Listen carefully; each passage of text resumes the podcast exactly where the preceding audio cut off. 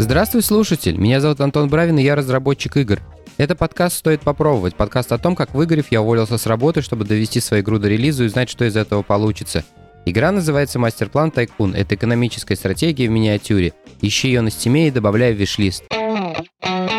Как вы уже, наверное, заметили, на прошлой неделе не было выпуска. На то было несколько причин. Первая из них — это какая-то глобальная неразбериха и суматоха, связанная с частичной мобилизацией, объявленной у нас. Там, если честно, у большинства людей вообще не было ни желания, ни возможности слушать какие-то подкасты, да и у меня его делать. Но пыль вроде слегка улеглась, поэтому можно продолжать двигаться дальше. Второй причиной было то, что мы готовились к Steam Next Fest. Это большое мероприятие внутри Steam. Дело в том, что такие возможности надо использовать на все 100%, потому что считается, что где-то 90% активности, покупок, трафика пользователей, которые приходят к вашей игре, они приходят изнутри самого Стима, то есть площадка полностью контролирует то, как пользователи находят новые продукты, поэтому каждое такое мероприятие, особенно эффективность которого подтверждена, надо использовать на 100%. Ну и в-третьих, это подкастовая причина. Из-за того, что я выхожу каждую неделю, каждый раз надо мной висит вот этот молот о том, что я должен во вторник выпустить новый эпизод, а если я еще и не буду пропускать недели, то это вообще будет хэт-трик. И чтобы как-то себя от этих переживаний избавить, в дополнение к предыдущим причинам, прошлую неделю я пропустил. Теперь у меня не будет такого момента, что я сделал 100 эпизодов без перерыва, и я сижу весь на измене, пытаюсь не пропустить следующую неделю. В общем, для самого себя я такую психологическую обманку совершил.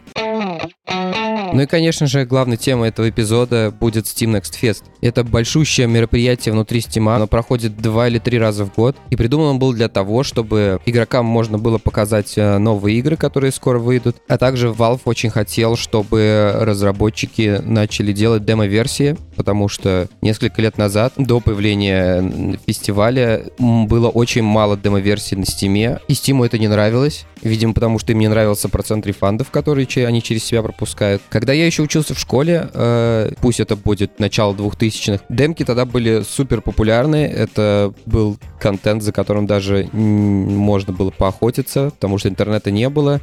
Демки обычно распространялись на дисках с журналами. Люди ими обменивались, чтобы посмотреть вообще, что там за игры вообще скоро выйдут или вышли, чтобы можно было в это как-то заранее поиграть бесплатно. Но с появлением интернета и расцветом пиратства сама суть демоверсии абсолютно полностью потерялась. Но это то, что касается России. Также появились такие штуки, как YouTube и Twitch, где всегда можно зайти, даже самому не нажимая кнопки, посмотреть, что это за игра, что там в ней вообще происходит. И поэтому демо-версии как класс вообще пропали практически на целое десятилетие. Но Steam, видимо, решил исправить эту ситуацию. Опять же, как мне кажется, это сделано для того, чтобы сократить количество рефандов внутри системы. И поэтому они придумали вот такую форму для продвижения этого формата. По сути, демо-фестиваль — это такая отдельная лендинг-страница внутри клиента. На нее ведет просто большой баннер на главный, где большой список игр, рассортированный сначала по жанрам и внутри них по категориям. И из-за того, что Steam очень форсит это мероприятие, туда заходит достаточно много пользователей, чтобы посмотреть, что нового интересного в будущем их ждет. Еще и бесплатно. Так как эти фестивали проходят уже несколько лет, и платформы, разработчики давно поняли, что фестиваль генерирует большое количество виш-листов, а виш-листы — это основная штука, на которую сейчас работают все разработчики и все издатели. Это основной механизм, основная метрика того, насколько хорошо надут вот этот предрелизный шарик и насколько большой будет взрыв, когда он лопнет. Для разработчиков же демо-фестиваль еще хорош тем, что вот с этой схемой того, что первое впечатление об игре попадает к игрокам через ютуберов и стримеров, это не самая комфортная ситуация, потому что, во-первых, человек, который делает этот контент, он искривляет через свою призму отношение к игре, но, во-вторых, до этого инфлюенсера еще надо добраться, то есть с ним надо как-то договориться или игру ему просунуть, чтобы он ее увидел, сделал по ней видео, и поэтому наличие демо-версии позволяет разработчику и игроку взаимодействовать напрямую. Требования к демо-фестивалю очень простые.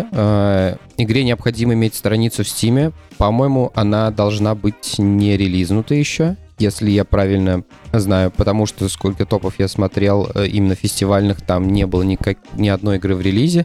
И, естественно, она обязана иметь демо-версию. Вот это минимальное требование того, что надо для участия. Но на самом деле есть еще одна обязательная штука, о которой не сказано в документации, но абсолютно все в индустрии о ней знают. Это необходимость видеострима на странице игры для хоть сколько-то успешного участия в фестивале. Valve вообще изначально придумали такую штуку, что разработчики будут запускать живые стримы, где они будут сидеть в чате или сами на стриме лицом связи будут приходить игроки и задавать им вопросы по игре. То есть это некое подобие того, что можно увидеть на конференциях, на шоу-кейсах, когда вы играете в игру, и вот тут рядом стоит разработчик, вы его можете что-то сразу спросить. Но это проработало буквально, наверное, один фестиваль, и все начали обузить эту штуку, потому что поняли, что алгоритмы Steam пытаются просунуть наверх игры, у которых есть вот эта трансляция, у которых она идет. И поэтому люди начали крутить трансляцию просто 24/7. Я даже читал в чатах, ребята, чтобы свои компы на 10 дней не оставлять, арендуют VPS-ку какую-нибудь,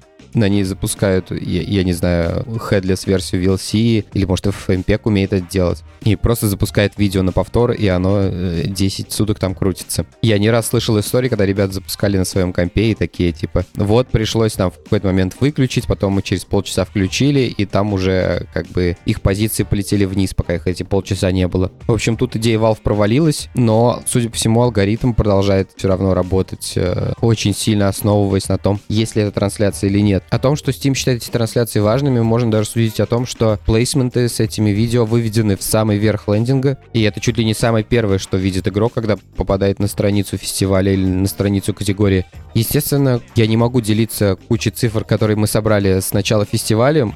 Он еще не закончился на тот момент, когда я записываю подкаст. И еще общих итогов мы не подвели, но я могу вам как бы рассказать на тех публичных цифрах, которые можно найти в открытом доступе. Этот механизм трансляции, о котором я только что рассказывал, у нее есть еще одна такая фича. В нем можно забронировать себе слоты на то, чтобы показываться вот на этой главной витрине. То есть стрим на вашей странице, на странице вашей игры, он идет круглосуточно, а вот то, чтобы попасть в главную вот эту верхнюю карусельку, вам надо бронировать слоты. И у нас был слот, по-моему, на второй день фестиваля. Слот дается на час, и за этот час мы дошли в пиков 9600 человек, которые смотрели эту трансляцию. И это офигеть как много. Очень жаль, что не дотянули до 10 тысяч, но я просто сидел весь час, делал скриншоты, у меня целая папочка с этими скриншотами, как росло это число. Был очень эмоциональный момент для меня. Но тут стоит понимать, что этот счетчик — это то, сколько людей посмотрел эту трансляцию, то есть была на этой странице. А эта страница — это главная страница фестиваля. На самом деле, не все эти люди, которые смотрели трансляцию, вообще перешли на страницу самой игры. Но, тем не менее, это отличный плейсмент. То есть вы на час вы получили главную страницу фестиваля,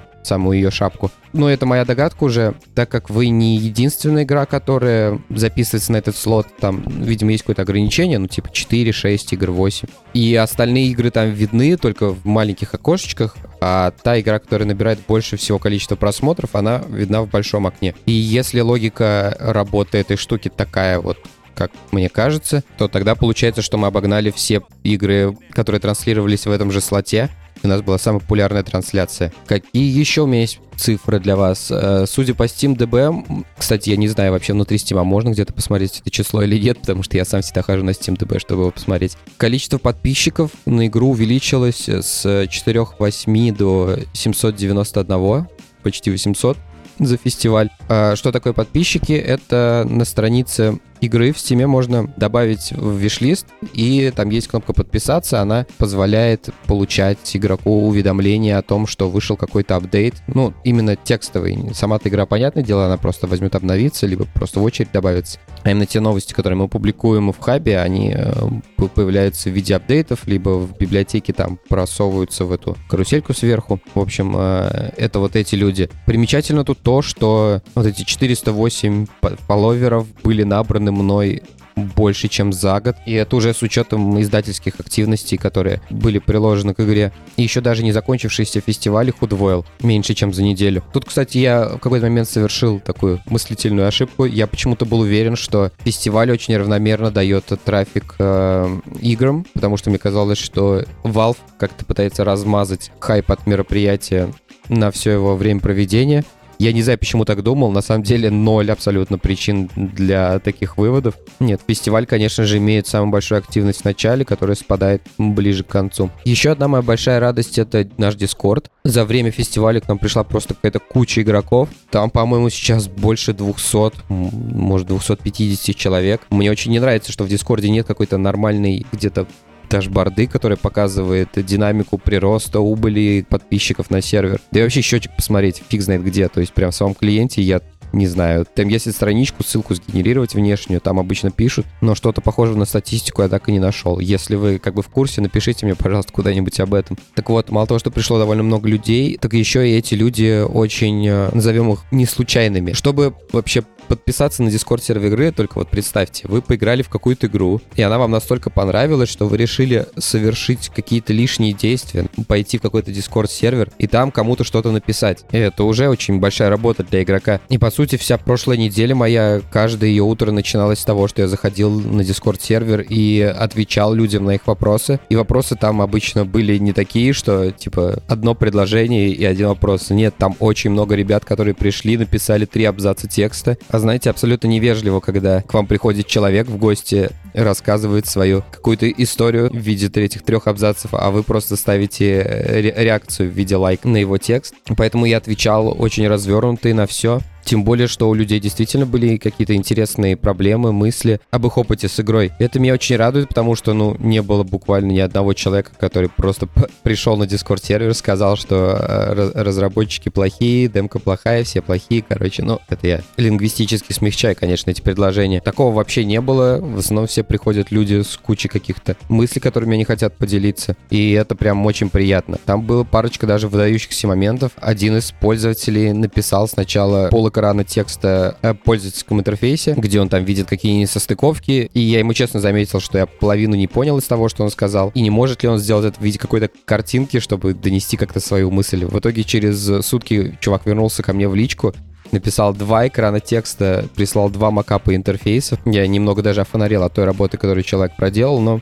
вот мы с ним пообщались немного на эту тему. Такой момент был, что я даже порой не знал, что сказать. Короче, настолько я был удивлен. Но самая шокирующая вещь случилась там позавчера, по-моему. Пришел чувак, начал скидывать скрины с спидранов. Спидраны — это такая штука, когда люди-энтузиасты проходят игры на скорость. В основном это касается старых игр, потому что они не такие длинные. Для этого существует специальный софт, специальный сайт, на котором они делятся результатами. Пришел чувак, добавил спидран для демки Masterplan Tycoon с этими отсечками, все. Нашел какого-то себе соратника на нашем сервере, они начали что-то там соревноваться. И я просто офигел от того, что игру, у которой основные фичи, которые доносятся именно из главной страницы Steam, да и сама игра максимально их пытается донести, это расслабленный и медленный геймплей, который еще при этом не наказывает игрока. Но человек решил, что это абсолютно точно его не останавливает, решил ее заспидранить, что повергло не только меня, но и ребят из издательства, назовем вот это так, в некоторое удивление, в позитивном смысле этого слова. Также у нас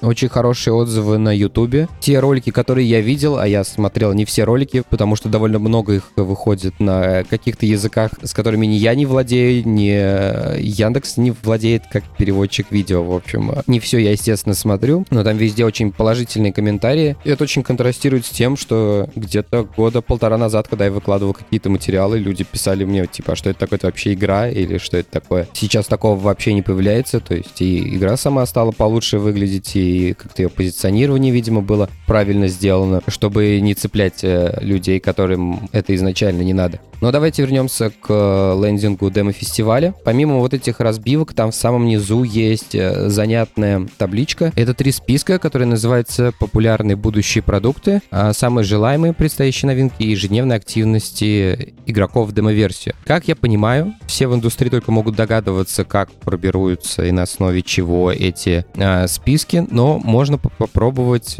предположить, что популярные будущие продукты — это те, на чьи страницы больше всего проходит людей, у которых больше всего посещений. Вторая закладка про желаемые предстоящие новинки — это, скорее всего, по количеству виш-листов. И третья, здесь в названии содержится, это сколько людей ежедневно играет в демо-версию. И я для себя когда пытался ориентироваться по этой страничке, просто чтобы прикинуть примерно, как идут дела. Конечно же, нельзя быть до конца уверенным, как все это работает, потому что это закрытая информация. В смысле, не нами, а Steam. Никто, наверное, не знает, как это все работает. Но всегда прикольно посмотреть на соседей и вообще в целом, как можно высоко добраться. На первую страницу, именно вот когда не приходится разворачивать список дальше, Masterplan Tycoon выбирался не часто, ну, как за те моменты, когда я следил. Опять же, нет статистики никакой, ни в каком дашборде, на каком месте, где вы что там находитесь. Это просто ты сидишь сам, страничку обновляешь и смотришь в эти списки. На втором развороте игра стабильно присутствует. И что меня очень радует, это соседи,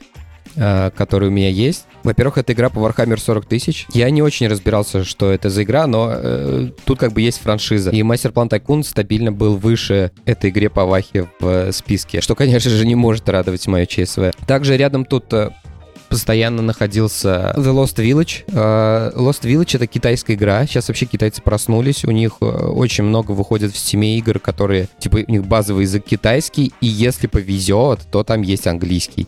То есть это игры, которые они делают в первую очередь для внутреннего рынка, но как-то или для китайцев, которые находятся за пределами Китая, и паблишат их в Steam. И все эти китайские игры выглядят очень круто, очень дорого, и как будто бы они не начинали вот этот путь проходить от маленьких стратегий до игр большего масштаба, они как будто сразу вот на рынок вышли с там, конкурентами Энна, Starcraft и прочего вот этого всего. Выглядят они здоровски, но при этом они где-то постоянно болтаются на соседних местах рядом с нашей игрой, что, конечно, тоже не может не радовать. В общем, демо-фестиваль для меня прошел очень хорошо и ярко. Мы показали нашу игру гигантскому количеству пользователей и получили на это супер положительный фидбэк. Кстати, забыл сказать, две самых востребованных фичи, которые меня требовали на протяжении всего фестиваля. На втором месте находится поддержка широкоформатных мониторов. Я, во-первых, там накосячил с скейлингом UI, и когда у нас широкая колбаса такая, там некоторые окна начинают перекрывать друг друга, и, в общем, проблемы из-за этого начинаются. Но самая most popular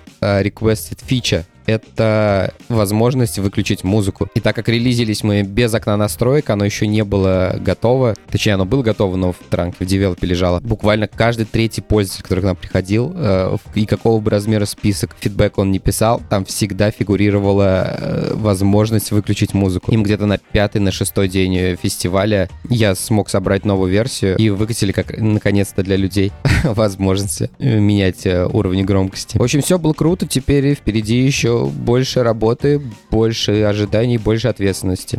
И я надеюсь, когда игра выйдет в полный релиз, все эти ожидания у меня получится оправдать. Поделюсь кинедели. Помните, 2 недели назад я рассказывал про мафию, какая-то великолепная штука, и игра продолжает оставаться великолепной. Я закрыл все ачивки, и сейчас нахожусь в процессе прохождения игры на классическом уровне сложности. С чего я начинал в прошлый раз, это про первую миссию, где у нас отбирают управление, чтобы мы сумели проехать через препятствия. Здесь оно осталось точно так же. Что очень странно, явно это был вбит какой-то костыль не знаю, в последний ли момент или нет, или просто не придумали ничего лучше, но оно так. Кстати, что касается управления, обычно в играх, когда дают выбирать уровень сложности на консолях, там отключается какая-то помощь в прицеливании, ну, не отключается, или минимизируется. Здесь же ее можно оставить на том же высоком уровне, как она и была, и на легком уровне сложности, поэтому все, что касается стрельбы, там мало что поменялось, просто, наверное, дамага больше влетает в вас и все. Но, что, наверное, всех интересует, это гонки. Это, конечно, такая, да, немножко я вспомнил детство в этом месте. Во-первых, там этому моменту предшествует миссия о том, что нам надо гоночный автомобиль отогнать в гараж и обратно на время. И на легком режиме нам дается на это, типа, 8 минут туда, 8 минут обратно. Можно включить ограничитель и вообще по светофорам проехать, и все будет нормально. Здесь же дается вообще, типа, 2,5 минуты. И если туда еще добраться, у меня, по-моему, со второго раза, что ли, получилось, то обратно я с третьего или с четвертого раза только доехал, потому что там машина же подпорчена, ее шатает, она там себя неадекватно ведет. В общем, было потненько. Но сама гонка тоже дала мне по зубам. Я потратил на нее около 2 часов, наверное. Сразу видно, что этот режим делался даже тогда без какого-то понимания того, как рейсинги должны работать. Не знаю, как это объяснить еще. Ну, просто вообще даже в любой игре, когда вы проигрываете, признак хорошей игры в том, что у вас должен быть шанс на камбэк какой-то. Это как вот если гонки, в пример, брать, в Mario Kart есть пауэрапы, которые как-то дают вам какие-то обилки, там ускоряют вас, дают возможность противника сшибить или еще что-то. И там сделано так, что чем дальше вы находитесь от первого места, тем сильнее вам даются эти пауэрапы. Если вы едете последний, вам могут дать ракету, которая летит первого игрока вообще в заезде. Если же вы едете первый, вам дают просто эти панцири, и все, больше нифига нету. Это механика, которая позволяет сделать камбэк. Если мы не говорим про аркадные игры, то там все равно как бы первые места пытаются замедляться, последние места их ускоряют, там все равно много хинтов используется. Здесь, походу, ребята решили вообще не заморачивать, ничего такого не делать, потому что если вы проезжаете, например, первый круг 8-м, то все, можете забыть о победе. Чувак, который стоит на первом месте, он будет от вас уезжать с каждым кругом все дальше и дальше. Я как раз вспомнил об этом тоже из детства, не знаю, просто юношества, что когда я первую мафию проходил, там была ровно такая же ситуация. Ты должен был занять максимально близко к первому месту за первый круг, а лучше вообще за первый полкруга, иначе дальше будет мало реалистично выиграть эту гонку. Но там я на это потратил несколько дней, здесь я на это потратил 1,5-2 часа, прошел я эту гонку, ну и дальше я дошел там что-то до 7-й, до 8-й, наверное, миссии. Ну и все, что могу сказать по разнице между классическим и легким уровнем сложности, это то, что машины себя немного странно ведут. Ну, то есть, в смысле, я не понимаю, как, видимо, это раньше какая-то... Как-то автомобили были по-другому устроены. Может, на современных машинах это АБС себя так ведет, не знаю. Фишка в том, что вы на большой скорости, когда начинаете тормозить, у вас машина перестает вообще поворачивать. То есть она прям повернет градусов на 10, и все. И она просто летит дальше прямо. Газуй, не газуй, там, если тормоз держишь, то все, до свидания. А на легком уровне сложности там такого нет, там вы во все заносы входите, и все работает. Ну и то, что касается стрельбы, я уже сказал, дамага больше входит, и полицейские чаще агрятся. При этом это не создает никаких дополнительных проблем. Ну, сагрили кого-то там, въехали в чужую машину, сагрили, за 3 поворота, за 2 заехали, все, от вас отстали. В общем, не думаю, что буду больше еще про мафию рассказывать. Как я уже говорил, игра великолепная. Играли, если в первый вам нравилось, обязательно ставьте эту и играйте в нее тоже. Ну и вторая, поделюсь-ка, она связана как и с играми, так и не с играми одновременно. Дело в том, что вот как я всем этим занимаюсь с января этого года, мне приходится много работать. В плане я не делю вообще дни на будни, выходные. Когда у меня есть силы чем-то заниматься, я иду это и делаю. Если нет, то просто, типа, на диване лежу, пытаюсь, чтобы у меня спина отдохнула. Но я, естественно, понимаю, что это не очень хорошая штука, если мы говорим о марафоне. А разработка игры — это и есть марафон. И обязательно надо отдыхать и переключаться. Но я понял, что у меня не получается это делать по часам или, там, по дням недели. Поэтому я нашел для себя такую новую штуку. Это если я в какой-то момент чем-то увлекусь, меня это что-то там отвлечет, я не знаю, сериал какой-то или игра, ну или еще что-то, то надо вот сейчас все бросить, и вот пока это приносит удовольствие, этим заниматься. И хоть и будет этот жучок зудить в тебе, типа, нет, что ты делаешь, тебе надо там поработать идти. Нет, тут его слушать не надо, потому что если влить подряд какое-то количество времени, то вы перенасытитесь, переключитесь, и потом обратно будет очень легко вернуться. Поэтому так у меня прошла суббота. В Discord-чате с бывшими коллегами кто-то начал скидывать скриншоты из Доты. Я такой сразу: о, Дота, что, кто играет? Там нашлась у нас 4 ребят, и хоть я в нее отыграл там больше 3000 часов. Последний раз я ее запускал 2, наверное, года назад. И в итоге всю субботу я гонял игры прям одну за одной. Больше вообще ничем не занимался, из дома не выходил, заказал себе самокат. Это была здоровская возможность переключиться. Особенно я кайфанул, там есть сейчас режим, не знаю, когда уж его ввели, это 10 на 10, то есть точно такой же АП, только не 5 на 5, а 10 на 10. И это было очень фаново, я прям в голос смеялся довольно часто. Но Доту, само собой, я советовать не могу. И вообще как-нибудь я отдельно, наверное, запишу либо выпуск, либо возьму эту тему как либо про киберспортивные, либо как про вовлекающие игры. Ну, в общем, у меня тут есть тоже что сказать. Но я вам могу посоветовать вот этот метод, если вы не можете переключаться, как я, по часам на то, чтобы отдохнуть. Попробуйте использовать вот такой способ. Наш выпуск подходит к концу, поэтому я хочу сказать спасибо ребятам, которые поддерживают меня на сервисе Boosty. Это пользователь Константин Молчанов, а также еще подписчики тиром пониже. Всем вам спасибо. Этот подкаст выходит не в последнюю очередь благодаря вам. На этом у меня все. Спасибо, что были со мной на протяжении всего выпуска. Ставьте оценки, оставляйте отзывы на тех площадках, где вы слушаете подкаст. Тогда его смогут услышать большее количество людей. Также, если вам понравился этот эпизод, расскажите о подкасте своим друзьям. Я буду за это вам очень благодарен. Такие дела. До следующего выпуска. Пока.